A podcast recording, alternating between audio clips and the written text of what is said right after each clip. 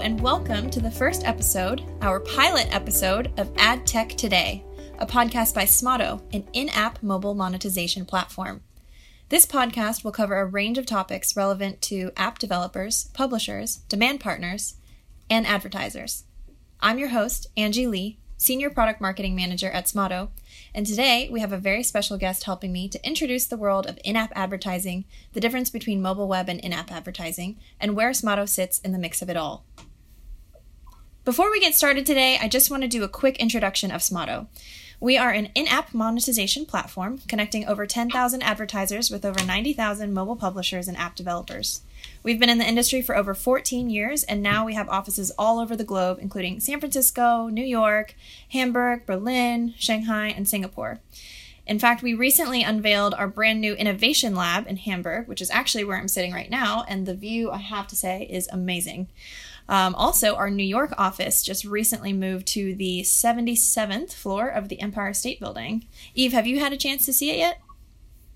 I have, and I have to say, I think my view usurps your view. We're on the 77th floor of the Empire State Building. We're literally two down from the observation deck. So, um, being new to New York, this is uh, this is not only a stunning view, but you get to see 360 and look down at all of New York. So literally sitting on top of the world here. Oh, that sounds amazing. I guess I now need some excuse to go over to Manhattan. Absolutely. Get over here.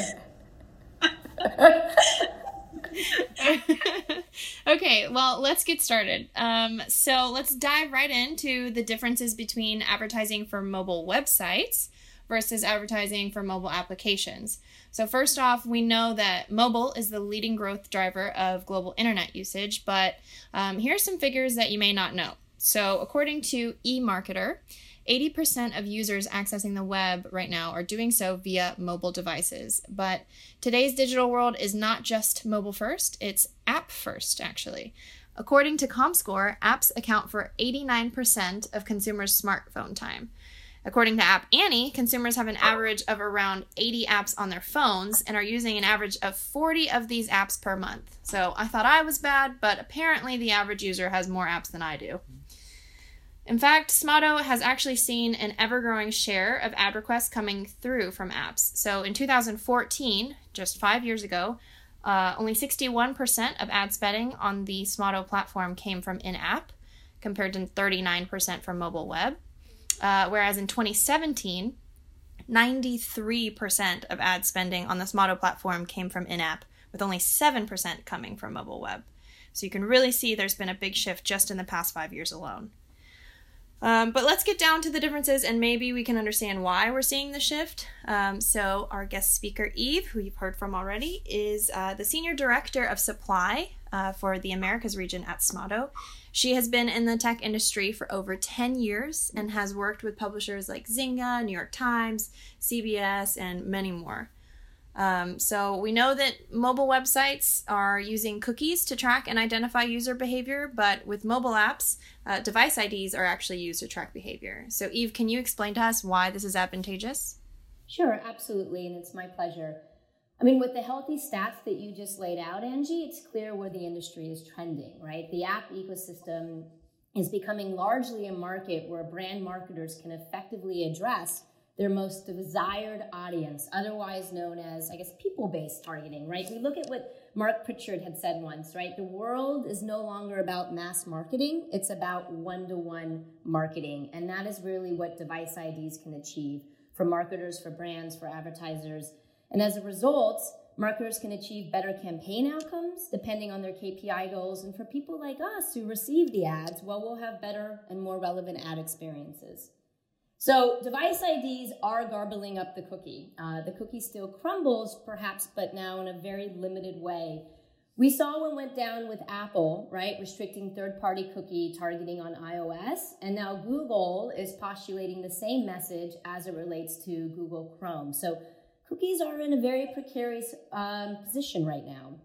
Uh, but cookies are still necessary for tracking users as it relates to desktop and mobile web. But I'm going to get into why device IDs are really a critical factor to your advertising campaign. So let's first discuss what is a device ID.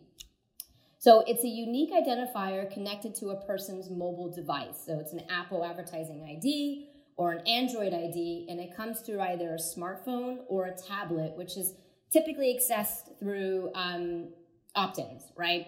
So at its core, it opens the lens to understanding a person's DNA on their smartphone or their tablet, and all in a non PII and privacy, of course, respectable, um, uh, compliant way. But device IDs, what makes them so impactful is that they're deterministic, meaning that it stays with the users for as long as they have their device, right? So that's typically what, a year and a half, and probably for me, it's probably like two years. But when you compare um, how marketers look at cookie ID versus uh, device ID, marketers are relying on cookie ID for retargeting and ad retargeting. But you're really just kind of tracking users' behaviors on websites, but it doesn't give you the full window into their passion points and what apps they're spending time on and their lifestyle and their taste for entertainment or music. So, cookie based targeting, um, well, I'll go out on a limb here and say that you're lucky to reach somebody that is a bit problematic. You think you're talking to that audience, but you might not be talking to an audience at all. I mean, there's so much room for fraud with uh, cookie based targeting and since device IDs represent actual handsets that are used by actual me, you, Angie, um, human beings, the opportunities for fraud, particularly bot fraud, are dramatically reduced. Yeah, that makes a lot of sense. So, what about the type of user data that's being tracked? Is it the same? Is it different?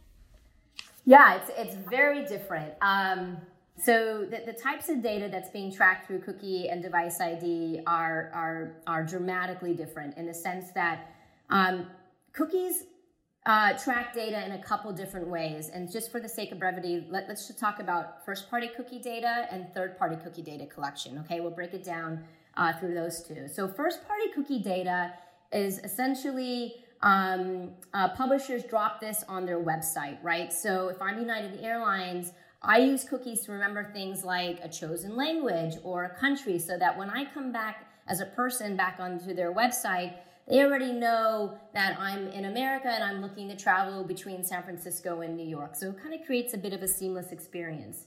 But third party cookies are used for ad targeting, right, and behavior targeting by adding tags to a page. But um, adver- advertisers can track users only across these different websites, these um, these different sort of behaviorals that are going through through the web.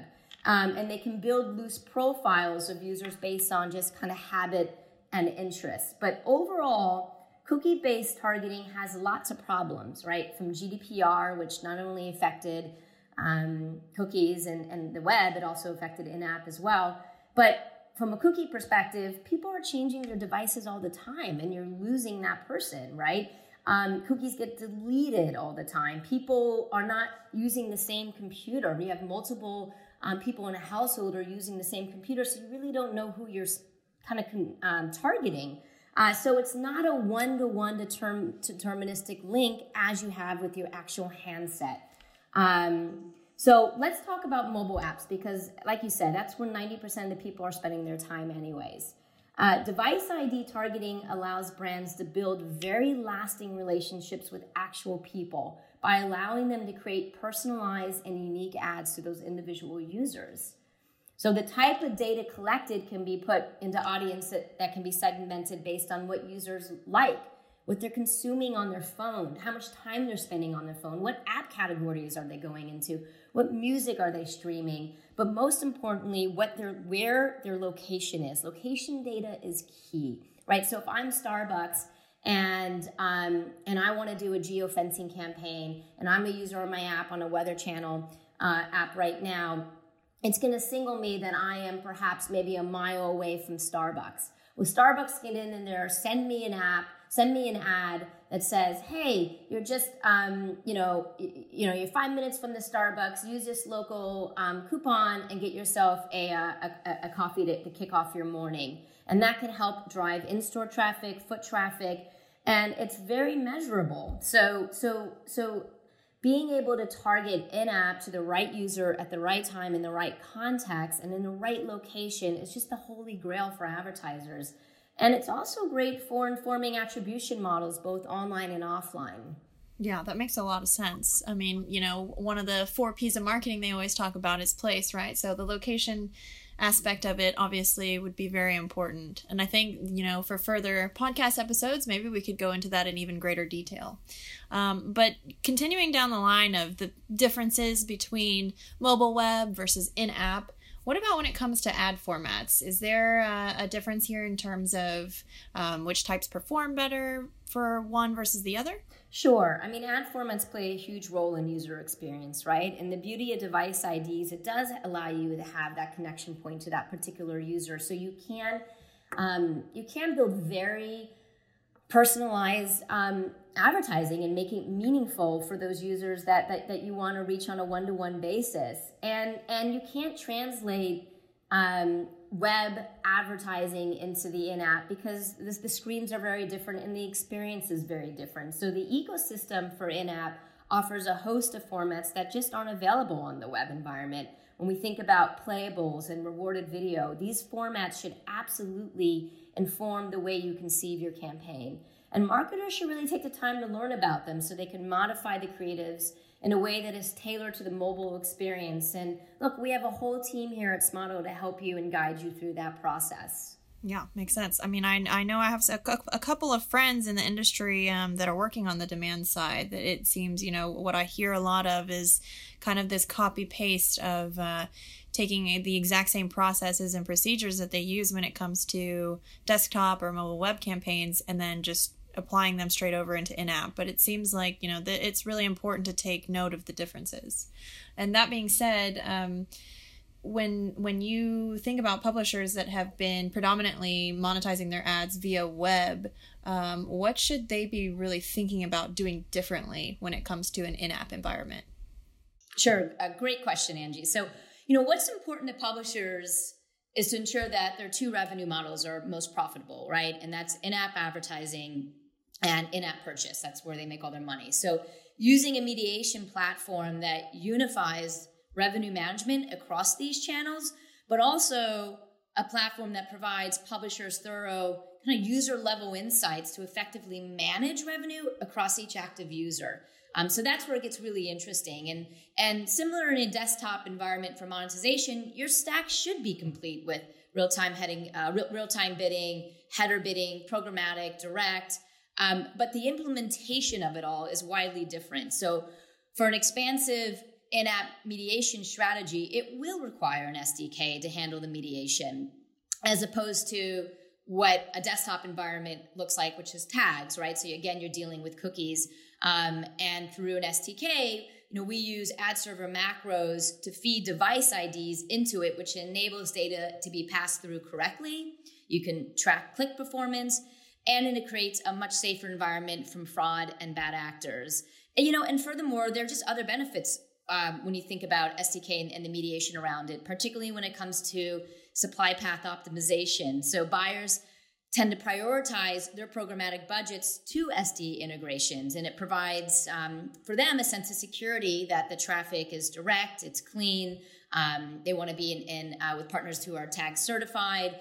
And, um, and from a market quality perspective, SDKs block malware, bot traffic, sound on, autoplay, those pop ups. I mean, basically everything that drives you crazy when you open up a browser or an application when an SDK doesn't have those protections in place. And, you know, and, and, and lastly, you know, when you evaluate kind of your mediation stack and, and, and your SDK partners, mean, they really should be equipped with all the latest functionality and features uh, like modularity, so it keeps the uh, SDK super light, uh, open measurement, header bidding features, and then support like MRAID, which will garner a lot more advertising revenue for, for publishers, and as well as, and I'll just say a little bit about GDPR.